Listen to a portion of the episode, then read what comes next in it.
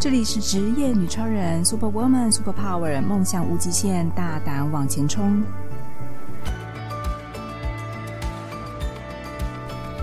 这里是职业女超人，Super Woman，Super Power，梦想无极限，大胆往前冲。我是主持人方糖。呃，我们这一集呢，我特别邀请到食材地图的创办人何文新 Vivian。Vivian 呢，是我在 AWE 女性创业学院认识到的女创伙伴，她的创业故事呢，深深打动了我。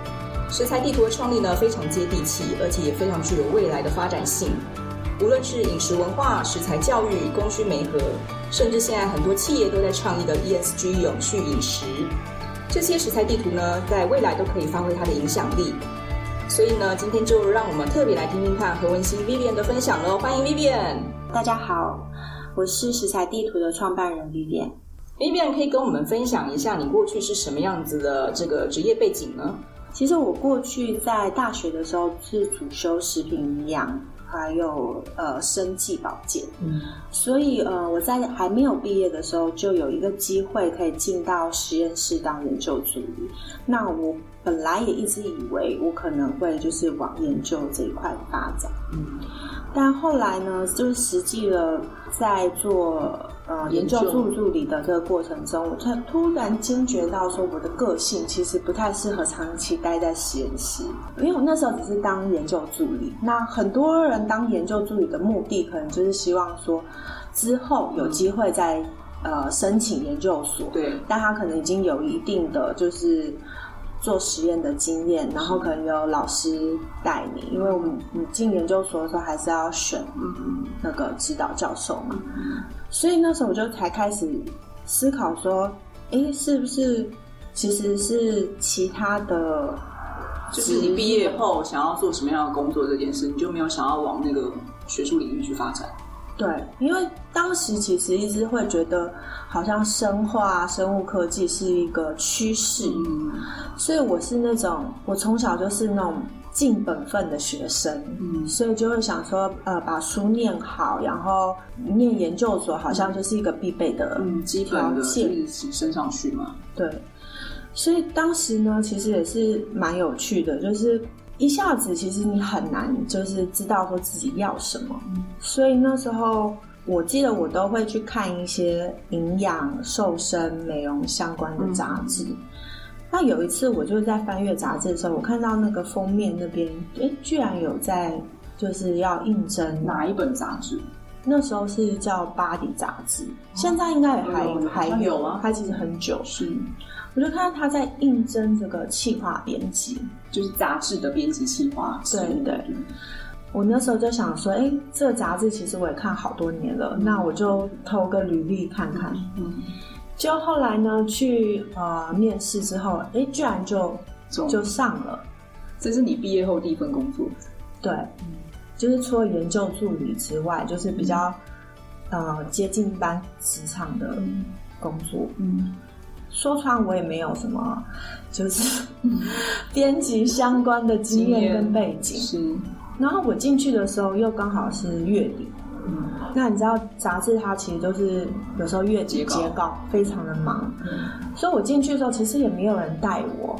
然后那时候我们的总编辑就跟我讲说，哦，这边有个广编稿，然后是一个呃食品公司的广编稿。他说，嗯，你可以发想一下。然后你可以写一写，然后我再来帮你看。所以，我其实上班第一天我就写了一篇广编稿，然后我第二天我就呃外出去采访了。我经历了就是所谓就是呃杂志编辑就是月底的那个赶稿的时期，在即便没有相关的工作经验情况下，就也完成了。广编稿跟采访 很快啊，快速学习。所以我我那时候当下就觉得说，哎、欸，原来我可以做的事情很多。你喜欢吗？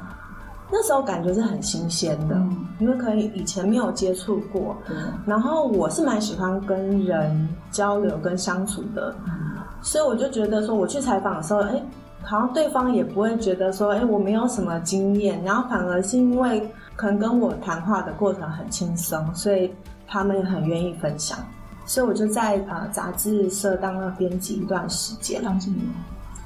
其实好像还不到一年，我印象中还不到一年。但是因为那样的职务，我常常接触到，就是嗯，很多公司的行销部门。嗯，我那时候就觉得我对行销其实是蛮有兴趣的。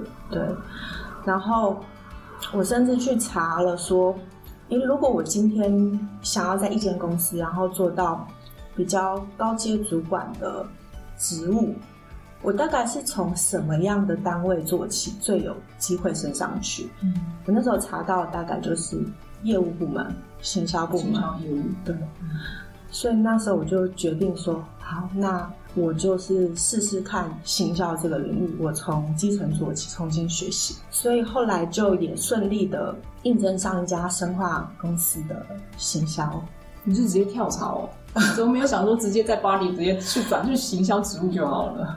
当然是因为可能那时候的公司的一些文化，还有就是呃，刚刚有提到，就是每个月月底要赶稿的这个风气，就觉得说，哎，是希望可以有所改善。所以你本来是在媒体业，然后后来你直接在应征另外是生化科技公司的行销，负责帮他们做产品的行销，对不对？对，这也是算是个跨度啊。对，但是因为我过去还是有一些生化背景嘛，对。对，然后呃，我觉得有时候也是会有一些意外发现，就是因为那那间生化公司呢，它其实做的项目蛮多的，它有做癌症新药的检测，它有代理国外的实验室用的试剂。那当时他们其实也有开发自有产品，做的是生化科技的保养品，就保健食品跟保养品之类。对。那后来我就变成去负责保养品这一块，就是这些有机保养品、嗯、生化保养品的市场行销，对，卖保养品对不对？对，透过实体通路跟线上通路，有有点像是我们在康斯美跟屈臣氏看到那种专柜的什么生化保养品、高科技什么之类的。类类似，然后那时候其实这个品牌还是一个本土的品牌，知名度还不高，嗯，所以当时他一开始他选择的通路其实都是一些网络的通路，嗯，一些电商的通路。但是在我呃经手的过程中，其实我们去尝试了就是电视购物、专柜的设立，然后还有一些实体的通路，所以那也是一个非常有趣的经验，就是。我一个平常不太会，当时的年纪啦，不太会去买专柜保养品的人，我要去管理专柜，对，然后我要去管理专柜小姐。哦，很棒的机会啊！对，所以，所以在这些呃过去的工作经验，让我有一个体会，就是我发现很多东西其实是边做边学。然后，如果你愿意花时间去学习、去了解，其实好像没有什么事情是做不到。嗯，所以你在这家公司待多久？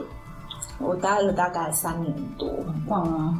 表示这是真的，你还真的蛮有兴趣投入的一个行业跟工作。而且当时其实，嗯，公司有遇到财务危机，嗯，算是跟公司一起度过财务危机，然后想办法把产品在最短的时间内变现，然后用尽了各种方式。嗯，那我是因为本身家里其实是做生意的，所以我从小就呃有一个认知，就是我有一天我一定会创业。嗯，本来就有这个想法，对。但是我一直不知道我会是创什么样的项目。可是你毕业没几年，你就有打算说要提早创业吗？其实没有，我当时有意识到说，我可能是需要一些职场的经验，然后可能去呃学习一些该有的一些商业上的技能，嗯，之后再去走入创业。嗯，所以呃，历经了这个深化。公司它财务危机的这个过程中，让我了解到对于财务数字、现金流的敏感度有多重要。嗯，是，而且你可以实际的直接接触到一家公司可能做的不错，或倒闭的状态。然后倒闭吗？我倒闭吗？当时是濒临倒闭，对，对。但是怎么样 重新爬起来？是是是，现在还在吧？现在这个不明。就后来没有再去 follow，到后来就离开了，就对了。嗯，然后有回到家里的对餐厅去就协助营运，然后自己也开了餐厅。嗯，Vivian，你刚才提到是因为你们家是开餐厅，所以其实你应该从小就是耳濡目染，在自己家里的那个餐厅的环境，对于食材或是餐饮业非常熟悉了。那是什么样的机缘是让你想要啊、呃，就是可能就是从事餐饮业，最后到自己创立食材的地图？因为其实我们家卖的一直都是平价的餐点，嗯、就是小吃类啦，中式对中式或是一些平价的锅物，嗯，所以东西其实蛮杂的。那我当时曾经为了找一样食材，花了将近一个半月的时间。什么食材？你要不要猜看看？就是小吃类的，不可能是番茄吧？臭豆腐，臭豆腐要找一个半月。我跟你讲为什么？为什么会找这么久？因为其实以北部嗯知名的臭豆腐的供应商就只有那几几间哦。你说大盘吗？大概就固定那几家对，对。那当时我们在同一条街上，其实有一间就是也是经营了好几年的臭豆腐的。店家，嗯，所以当时就因为这个店家可能也是跟某知名的臭豆腐供应商叫货的，所以他就有点禁止这个供应商出货的人。怎么可以这样？除除非它量很大，公司很大，吃得下那么多量，还可以禁止的话。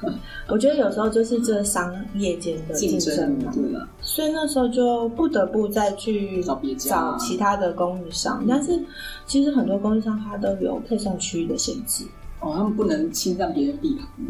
是因为有些东西它在配送的时间如果太长，不可能会容易出现一些腐坏或变质的现象。所以就是说，如果我今天想要买呃，跟一个知名的台中的臭豆腐厂商叫，可能就有难度。我一定是是找北部的，然后他在可能是在他本来就可以送货的路线上面。对，不是说冷冻宅配吗？不能牵扯到，不是那个食材储存这件事情有很大影响，对不对？因为其实有时候没有想那么简单。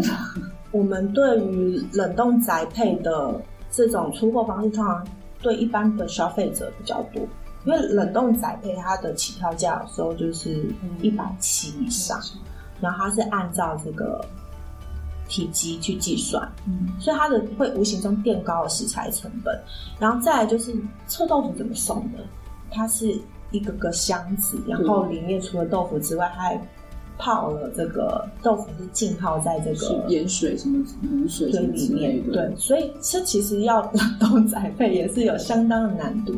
这也是为什么很多供应商他其实有自己的呃物流、自己的货车去配送。嗯，所以我当时就发现说，哎，我要在很短的时间内找到就品质相当、价格可能不会差太多，然后又愿意配送在我指定区域这样的臭豆腐厂商，我就发现在网络上的资讯是有限的。嗯。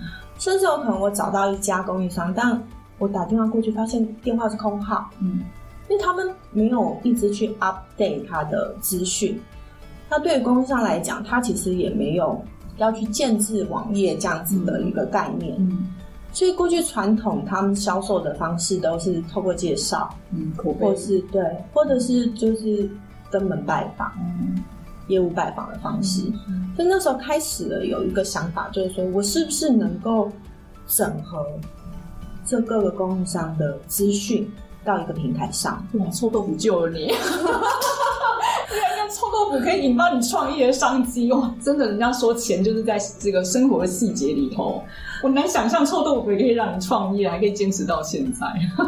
其实那时候我就想说，如果我整合了各式各样的供应商到这个平台上，哎、嗯，我是就可以方便像我这种可能小吃店，我们餐厅非对，我们不是像所谓餐饮集团有一个专门采购部门这样子的中小型餐厅，嗯，透过平台去找食材，没合供应商，或者说询价，甚至到例行性订购，是，的确是。可是你有去探访过，就是跟你一样处境的这些小餐厅，他们的老板这些人对于这件事的看法是什么吗？跟你一样有这样的困扰？的确有，因为当时我会想说，会不会是只有我们这种做平价小吃、嗯、平价餐饮的人会有这样的问题？所以在我真正要实际去开发这个平台的时候，其实我前置作业做了非常多。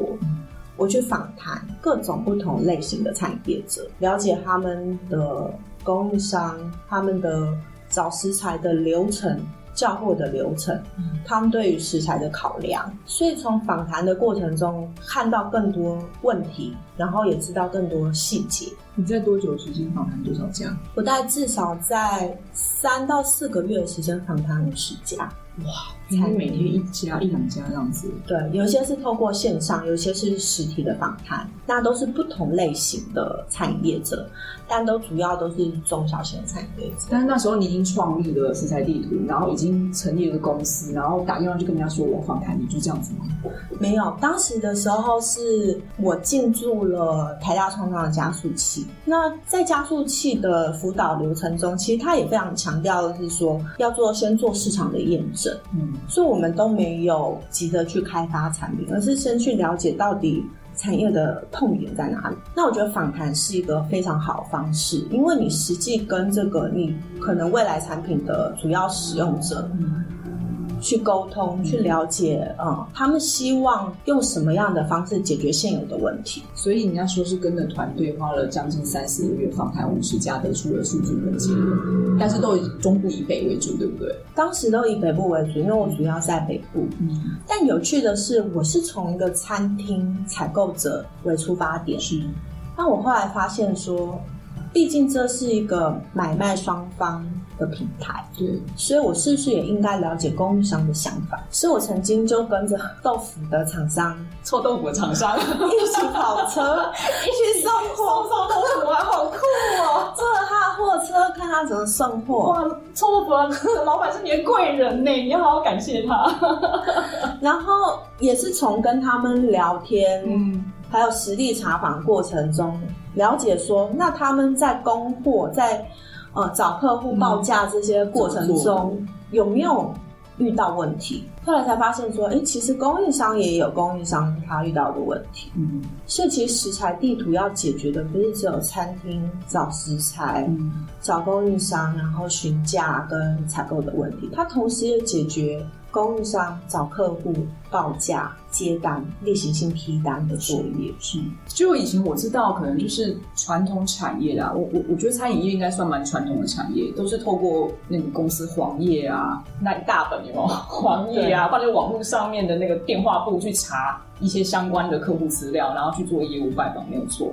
所以的确，呃，供应厂商跟餐厅之间好像少了一个媒介。但以前他们就是像你说的嘛，可能就遇到就接，或是找谁哪一家餐厅，比如说卖臭豆腐，我就问你这个臭豆腐有没有需要我进货，很传统的方式就对了。对，所以你构思这个想法，一直到呃成立这个食材地图，花了多久时间？其实呃，做完访谈之后，就开始做一些小的测试了。嗯，所以当时其实开刚开始的时候是有一个网页，但是你点进去什么功能都没有。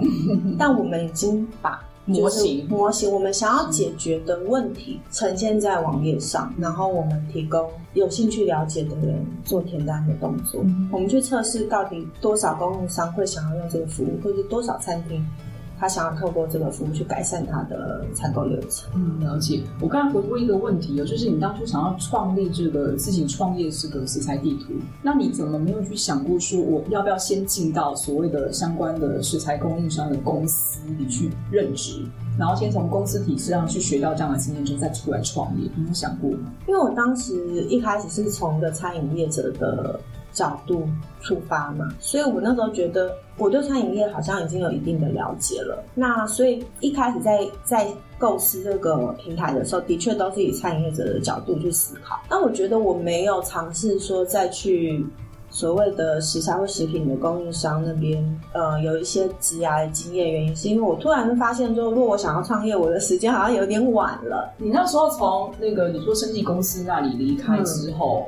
你是暂时回家休息，是不是？我那时候是回家帮忙，因为我们家里其实做的餐饮的类型很广，然后因为其实很多的呃店都是可能我们先承租下来，然后我们自己一部分作为就是自行开业，那另外一部分会做分租的动作。但是我的意思是说，你从行销，你如果你刚才说你在生意公司做行销还蛮有趣，蛮有兴趣。嗯，对，你从行销产业再跨回餐饮业，我我一直是跳步还蛮大。是什么样子的关键让你觉得说，那你先退回到你熟悉的餐饮业之后，然后才从餐饮业去研发出你创业这件事，而且创业跟行销刚好又结合，你不觉得很巧吗？对啊，就是就是可能你经历的每一个过程，都会成为你未来可能想做每一件事情的两两份。是是，因为我刚好提到说，我在那个生技公司的时候，有历经公司就是财务危机嘛。然后我那时候就想说，我要创业，我又没有商业相关的背景，然后我是不是应该去念个 MBA 之类的？所以回到家里帮忙那段时间，的确就是有在准备考试跟申请面试，就是在国外的 MBA，国外的学生。当时非常有趣，就是呃，申请国外的 MBA，他要写一个读书计划。嗯，你可以写说，你就是念完了这个 MBA program 之后，你可能想要进某家大型企业，但是因为你中间缺乏了一些什么样的条件或技能，所以你希望透过这个 MBA 的 program 去补强。那我当时我的读书计划，我就是写说我念完这个 program 之后，我想要创业。我创业的题目后来就是写了这个食材采购的媒合平台。这是你在家里帮家里帮忙做生意的时候才想到的一个 idea。对，然后你就把它落实在你的读书计划里头，把它当做等于是你一开始。创业的源头在这里，对。可是你还没有想到说要把这件事成立公司，正式推动业务。当时没有，一开始只是觉得说，哎，既然读书计划，我的设一个题目而已。要对，最终目标是创业，那我是不是要实际有一个创业的想法？嗯。那我刚好又看到就是在餐饮食材采购上的问题，所以我就把这个题目写进我的读书计划里面。所以一开始其实这个平台的构想是。写在 像是我们题目的报告这样子而已。后来你去申请了吗？后来去申请了，呃，也去当地面试了，但是呢，没有拿到奖学金。在哪里啊？美国吗？我申请美国的学校，然后也有申请呃中国大陆的，算是国际的 MBA，就是是全英文授课的。嗯，然后我记得我去中国大陆面试的时候，我就可以明显感觉到他们对于这些数位化发展其实是走得非常前面。对，呃，甚至我在想的这些类似的解决方案，好像都已经。他们有有有已经有人在在想了。然后当时面试的一个老师，他就跟我分享，他说：“你要不要想一想，把我们这边的东西带回台湾？”他就说：“你在台湾发展可能还比较容易。”你的意思，他们已经有这件事情的解决方案了，要你直接把他们的东西搬来台湾，直接复制改进。对，类似这样子的概念。我当时其实有针对那边，就是针对餐饮食材这些服务去做一些研究，但是其实因为大陆市场很大，所以它可能一个。省份就有一个相关的服务商，所以那时候针对 B to B 食材相关的服务，其实上千家，对，上千家，每一个走的解决方案可能不太一样，有的是做一站式的服务，就是说我一个平台，我供应所有的食材，你就是透过这个平台去叫货，也有针对系统的解决方案，然后也有专注在一些垂直领域的解决方案，譬如说，我就只供应水果，我就只供应饮品，对对，蛮细的哎，对。蛮细的，因为他们市场很大，是。但你就要思考说，因台湾呢，因为毕竟是不一样的市场，所以对，所以是他的东西就真的能够解决到台湾餐饮呃采购供应链的问题嘛？所以那个时候就没有申请到奖学金嘛，也开始思考说，这个我如果之后要创业，这个投报率。高不高？因为创业是两百万，当然去念书，然后回来可能要创业，再花一两百万，就开始思考，好像去念 MBA，然后进入这个百大企业，然后先把这个念书的学费先赚回来，或者再存点钱，好像是比较好的一个方式，比较保守啦。对，非常有趣的就是我在搭飞机回台的路上呢，我浏览到一个网络的新闻，就是那时候。麻省理工学院，它有一个为期一周的创新创业的挑战营，他们要来台湾举办，而且当时的议题主要就是跟食农相关的。上天给你一个启示，我那时候就想说，哎，我如果有机会申请上，我要不要先试试看？干脆就从我最熟悉的地方开始，所以我就拼了命的想要申请上。那其实它分为三关，就书面的审核、面审。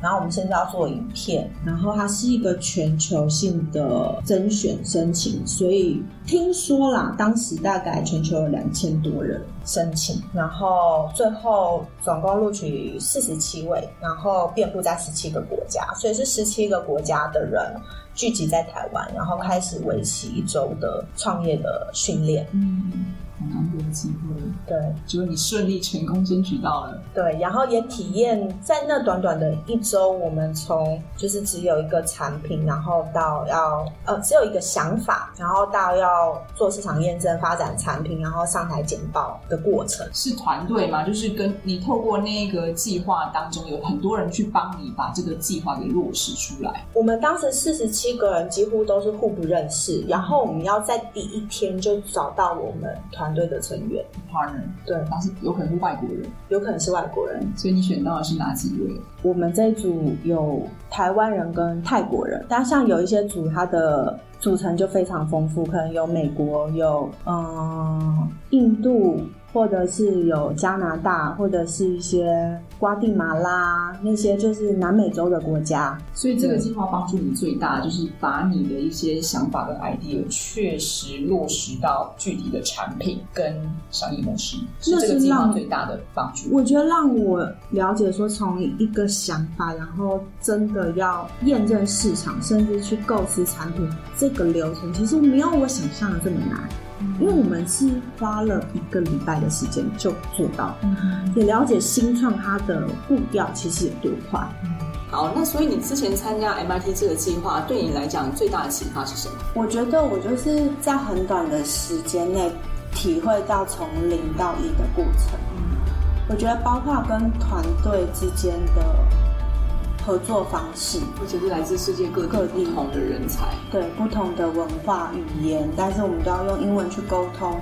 但是中间中其实有很多团队在中途换题目，因为你会可能会发现说你你的想法实际到市场上，你发现是不 work，所以要在很短的时间内改题目。那这中间有些团队之间就会发现争执，那你要怎么去解决这个冲突？然后怎么去融合大家的想法，然后再更赶快的重新开始，就跟具体的公司组织是一样的啊。对，对啊。而且这个想法，它的我们叫那个 pivot，就是要非常的快。你发现不对，那你就要换一个方式，或者是换一条路走。他没有太多的时间可以停顿在那边。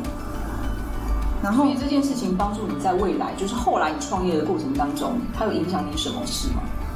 我觉得就是有时候你可能刚开始想的东西，跟你最后做出来的东西是不一样的，但那个没有关系。最重要是你有没有解决到市场的问题。因为做新创，它其实就是每天随时都在变。嗯，你看到有什么问题，你就想办法解决。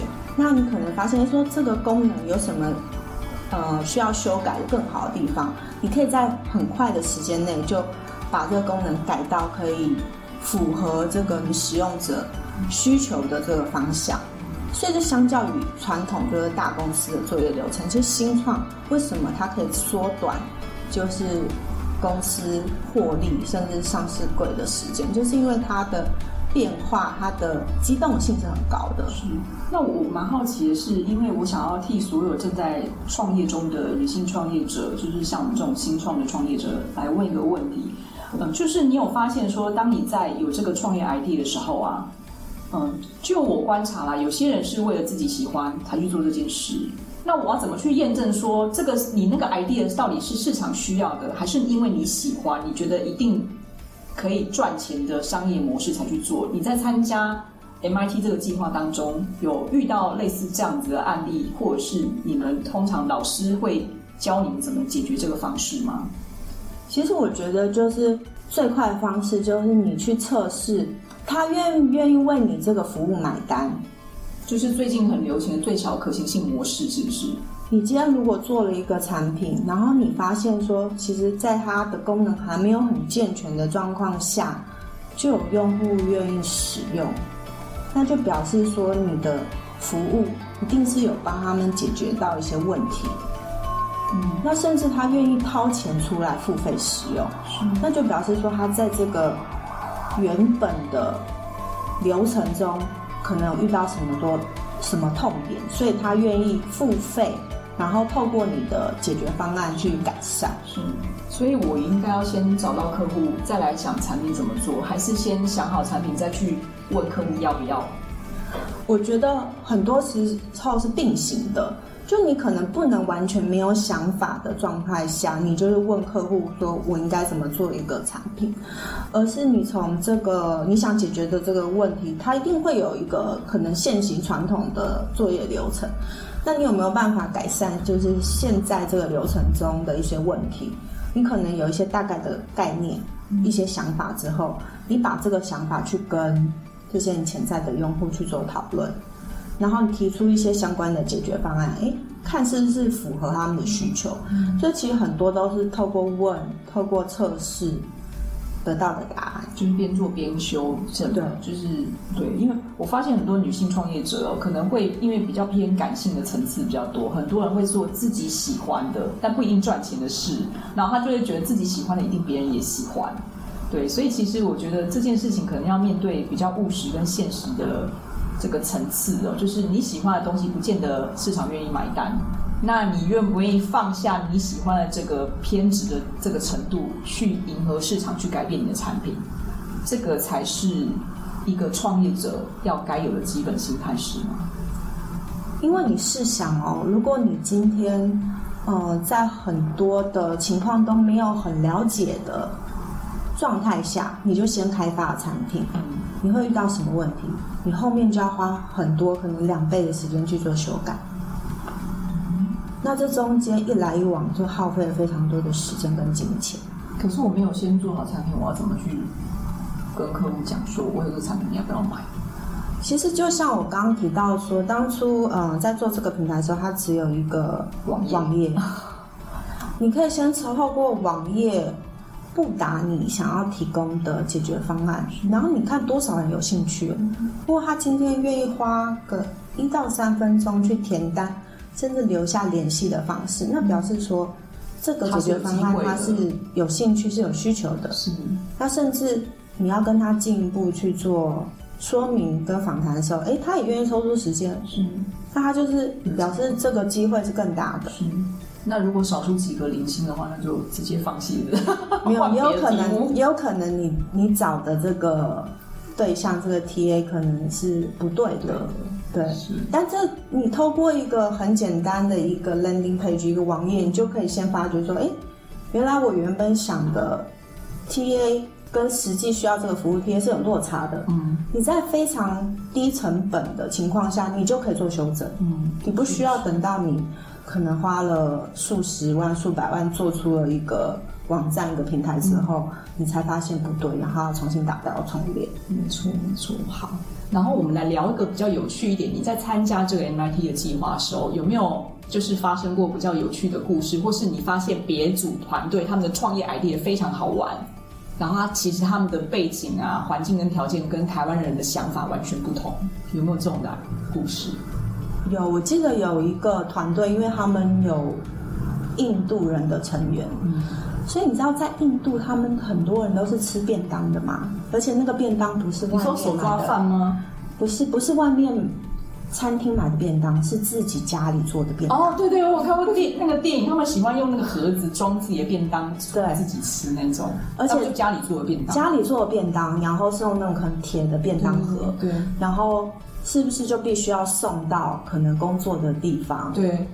或者是学校，所以他们有专门送便当的外送人员。对，所以他们过去可能是用很传统的方式，用人力在送。对，然后你很惊讶的发现，他可能一个人不是只送一个便当，嗯，送好几个便当。那、嗯、他们又没有相关的科技工具可以去辅助，怎么？他们就靠人脑，对，靠人脑，会不会搞错？而且。都是铁盒的便当被送错，然后搭车，他们有时候是搭火车去送便当，那中间经过这么长的时间，便当被有问题，所以那时候呃，就是有这个那个团队。印对有一个印度团队的成员，他就提出说他想要解决这个送便当的问题嘛，但是因为我们。当时就是实际测试验证的场地是在台湾啊，嗯、台湾就不像印度有这个送便当的年前有啦，但是没有人特别帮我们送，都是爸爸妈妈自己送啊。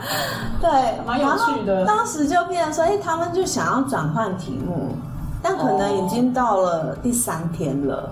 有点慢，对，有点慢，所以你就要发现，在短时间要有一个新的想法，然后重新验证市场，然后解决问题，然后甚至想出产品的一些解决方案之后，你就发现说，因因为它中间你花了一些时间了，然后可能原来提出的东西要被推翻掉。那这些团队里面会不会有不同的声音，或是有一些争执？嗯，所以我们当时就发现说，哎，有一些团队就停摆了，就是可能成员之间有一些冲突，嗯，他们就停顿在那，没有继续做下去了。然后我那时候就觉得，哦，这跟一般公司的形态好像，因为你随时可能都会听到不同的声音、不同的意见，然后你要怎么去？整合大家的想法，嗯、那团队其实就是靠人。对，如果你一个五人个团队里面有三个人都不想继续做，那剩两个人的时候要怎么做？嗯，所以即便只是一周的时间，然后我就看到说，哦，原来创业会遇到哪些问题？人的问题最大，人的问题。后来他们怎么解决？后来可能就是有导师进来协调嘛，嗯、然后提供解决方案，然后继续做下去。然后有时候因为是有时间的压力，你不得不硬生出来。但是如果是在现实的状态，就是真正公司有些公司因为这样就解散了，对，就不了了之。因为新创就是这样子啊。Vivian，在你创业的过程当中啊，你觉得遇到最困难的困境跟挫折有哪些故事可以跟我们分享呢？因为刚刚提到，就是我在只有想法的时候，我就申请到那个台大创创的加速器。嗯那在呃进驻的过程中，也是从到有，就是从只有想法，然后到市场验证，到开发产品，其实一切感觉好像都蛮顺利的。在非常早期的阶段就有用户，然后有相关的报道，甚至有一些有兴趣的分析投资。但就在这个平台大概还不到一年半的时间，就是团队遇到了一些问题。所以当时，呃，就有一些成员离开，因为一些原因的关系，那呃，平台就被关掉。当下其实我是很无助的，因为没有想过会遇到这样的问题，然后也没有想过自己全心全力想要做好的东西，就一瞬间就是因为团队成员的问题被关掉了。然后，所以那时候其实沉寂了一段时间。但我我觉得，我透过了我的用户，我之前在创业过程中遇到的一些贵人，发现其实我在做的东西是有意义的，它是有社会价值的。那么它就不应该只是因为一开始遇到了一些不合适的人，然后因为平台被关掉，它就被终止。所以当时就一直想找机会重建平台，但后来就遇到了疫情，所以疫情影响了餐饮业。也间接了影响到了上游的供应商，那很多供应商在那时候也面临了很多困难，就是因为他们可能原本很稳定的餐厅客户就可能停止交货，或者是就减少交货量。所以那时候我就意识到一点，就是说，其实我在做的平台它可以有很多种的形式，重点是我怎么去协助餐厅跟供应商。那即便我今天没有一个非常绚丽、高科技的网站，我有没有办法透过其他的工具或方式解决这个问题？嗯、所以我当时就在思考这件事的期间中，接到了那个之前合作供应商的一通电话。那那个供应商他就很开心的告诉我说：“哎、欸，Vivian，那我打算续用你们的服务哦。”那那个钱的部分我已经汇到账户里面了。那我那时候当下就是想说，要怎么跟他讲说这个平台已经被关掉了？老板吗？不是，不是，是一个呃生菜的供应商。嗯、我就告诉他说，不好意思，我的就是团团队里面有一些状况，所以现在平台其实是被关掉的。我们现在没办法，就是继续服务你。那这个钱我可能要先退给你。就这供应商，他居然跟我讲说，没关系，那我等你重建平台。你平台什么时候好，跟我说一声，我钱就是一样放在里面这样。所以我当时就是除了感动之外，我也是就突然意识到，原来我的服务是被需要的，对于供应商来讲是有帮助的，所以我就。更加快了我重建平台的脚步。嗯，因为我知道你创立食材地图有一个很重要的关键，是因为你跟供应商的关系应该是非常好。我知道你都会亲自到他们的工厂啊，或是食材基地去看一下他们的食材生产的过程。所以，你可以跟我们分享有哪一些你印象比较深刻或比较有趣的一些食材供应商跟你之间的故事吗？嗯，像是我们早期开发供应商的时候，其实我曾经自己跑过批发市场。然后我当时接触很多菜商，他们其实都已经是至少二十年以上的历史了，嗯，都是阿姨，是长辈。但是我很惊讶，就是你以为他们不会有这些资讯数位化的观念，嗯，但其实他们一直都很想要改变，嗯，所以我当时真的就是在一堆菜里面，我坐在一个。装菜的一个箱子上面，然后跟他们去聊这件事。我可以想象这个画面，哇，好可爱的小姑娘在他旁边跟阿姨聊天，那阿贝很喜欢你，啊、哦，妹妹来啦，是这样吗？就是这画面真的很有趣，很温馨哎，真的。对，然后我那时候非常开心的，就是、嗯、当我跟他们提出我的想法的时候，他这些长辈、这些前辈很兴奋跟我讲说。哎、欸，怎么样？你知道吗？你这个想法哦，其实我六七年前就有想过。阿北跟他说：“我早就想过了，就是没有人帮我做。”你知道，我遇到了至少有八成的供应商都跟我这样讲。嗯，但是我当时就有想过，那没有做，没人做啊！你们都想过，都没有人要做。对，所以我就更确定了，说这个服务是有需求的。对。那甚至当时有供应商告诉我说：“如果你真的做出来哦，我帮你推啦。然后我甚至有机会的话，我也可以当你的早期投资人。”对啊，这些阿伯都很慷慨的，含义也很好。然后也遇到其实很多是二代、三代接班，年轻一点，对，年轻一点。然后你会发现说，他们更想要尝试这样子的服务，是对，因为。传统产业有时候会面临到就没有人接班的问题。嗯，那为什么没有人愿意接班？因为他们可能不想要用传统的方式再去经营，而且可能已经遇到了一些瓶颈，他想要去改善。嗯，所以我也接触了非常多的二代。嗯，所以在跟他们沟通的过程中，我就不断不断去确认说，哦，这个服务要怎么做，然后怎么解决问题，然后也确认他的需求。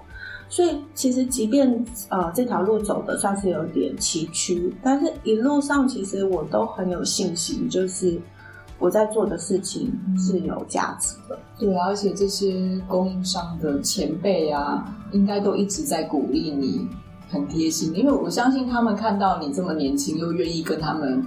直接沟通，我觉得这是最难得的，不是每个厂商都有办法做到这一点，所以我相信你创业的这个本质是要去帮助他们，应该他们都感受得到。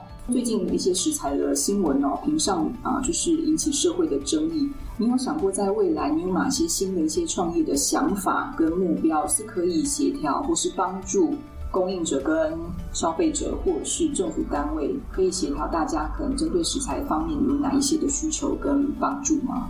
因为目前我们的网站就是在持续开发一些新的功能，那预计呃 Q3 的时候可能会上线。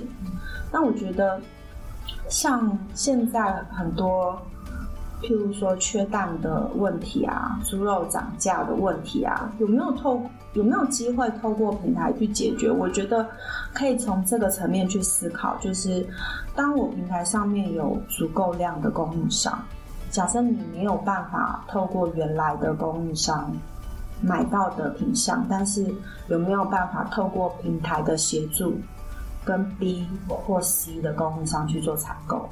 或者是透过平台去压低价格，由平台去集中采购，然后让这个餐厅的业者可以再降低一些食材采购的成本。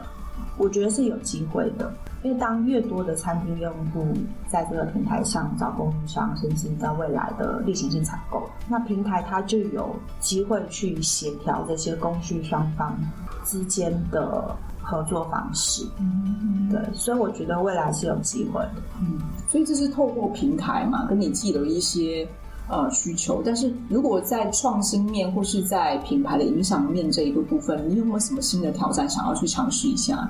嗯，其实我们在就是营运这个食材地图的过程中，一直都有遇到，就是供应商他其实也有行销的需求。我举个例，就是很多的，譬如说生产者，他可能想要开发自有的品牌，但他不知道怎么开始，他不知道怎么样打品牌，然后透过品牌的知名度再去销售给餐厅。那我觉得食材地图未来可能会针对供应商行销，还有他以品牌的方式去销售给通路的。这一个流程去做协助，嗯，我觉得这也蛮有意义的，因为现在像全联啊、康世美啊，还有很多大型的通路都产出自己品牌的产品。那其实台湾的食材，其实我觉得也非常优良，有些甚至是特级出口到国外的食材。所以，如果可以帮助供应商或产地建立自己品牌的优良产品这件事情，也许可以帮助台湾在地的农产品或是食材的供应商，能够做出一些口碑或绩效来。因为可能就是在过去，大家已经习惯透过通路上去买食材。